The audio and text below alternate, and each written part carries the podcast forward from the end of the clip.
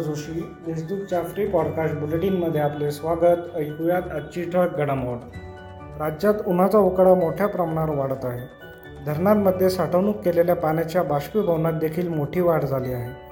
त्यामुळे शहराला तसेच जिल्ह्याला पाणीपुरवठा करणाऱ्या धरण साठ्यात मोठ्या प्रमाणात घट झाल्याचे दिसून येते. जिल्ह्यात महिन्याभरापूर्वी सहा टँकर होते.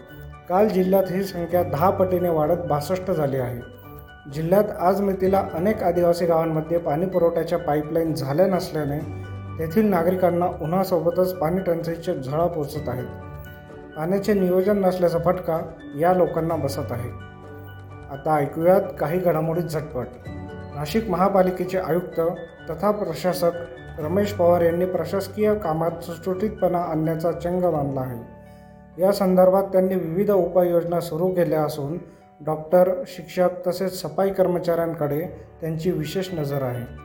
काल त्यांनी महापालिका मुख्यालयात बैठक घेऊन कामचुकार अधिकारी तसेच सेवकांना तंबी दिली आहे. कामाच्या ठिकाणांची यादी जमा करून कधीही स्वतः आयुक्त किंवा वरिष्ठ अधिकारी भेट देणार आहेत तसेच संबंधित अधिकारी किंवा सेवक जागेवर आढळून न आल्यास थेट वरिष्ठांवर कारवाई होणार असल्याचे आदेश आयुक्तांनी दिले आहेत.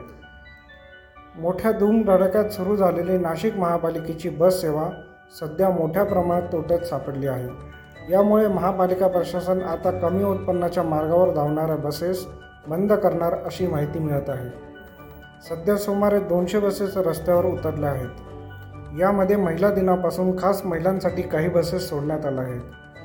त्याचा वापर देखील चांगल्या प्रमाणे होत असल्यामुळे असेच काही उपक्रम आगामी दिवसांमध्ये दिसून येऊ शकतात.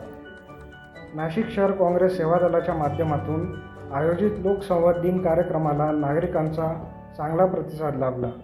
या कार्यक्रमाच्या पहिल्याच दिवशी अनेक विभागाशी निगडीत तक्रारी प्राप्त झाल्यानंतर सेवा दलाच्या पदाधिकाऱ्यांनी नागरिकांना आश्वस्त करून समस्या सोडवण्याचे आश्वासन दिले. जिल्ह्यात दिवसभरात तीन रुग्णांचे करोना अहवाल पॉझिटिव्ह आले आहेत यात नाशिक मनपा क्षेत्रातील दोन तर एका जिल्हाबाह्य रुग्णाचा समावेश आहे. या होत्या आत्तापर्यंतच्या ठळक घडामोडी. सविस्तर बातम्यांसाठी देशदूत डॉट कॉम वेबसाईटला भेट द्या. धन्यवाद.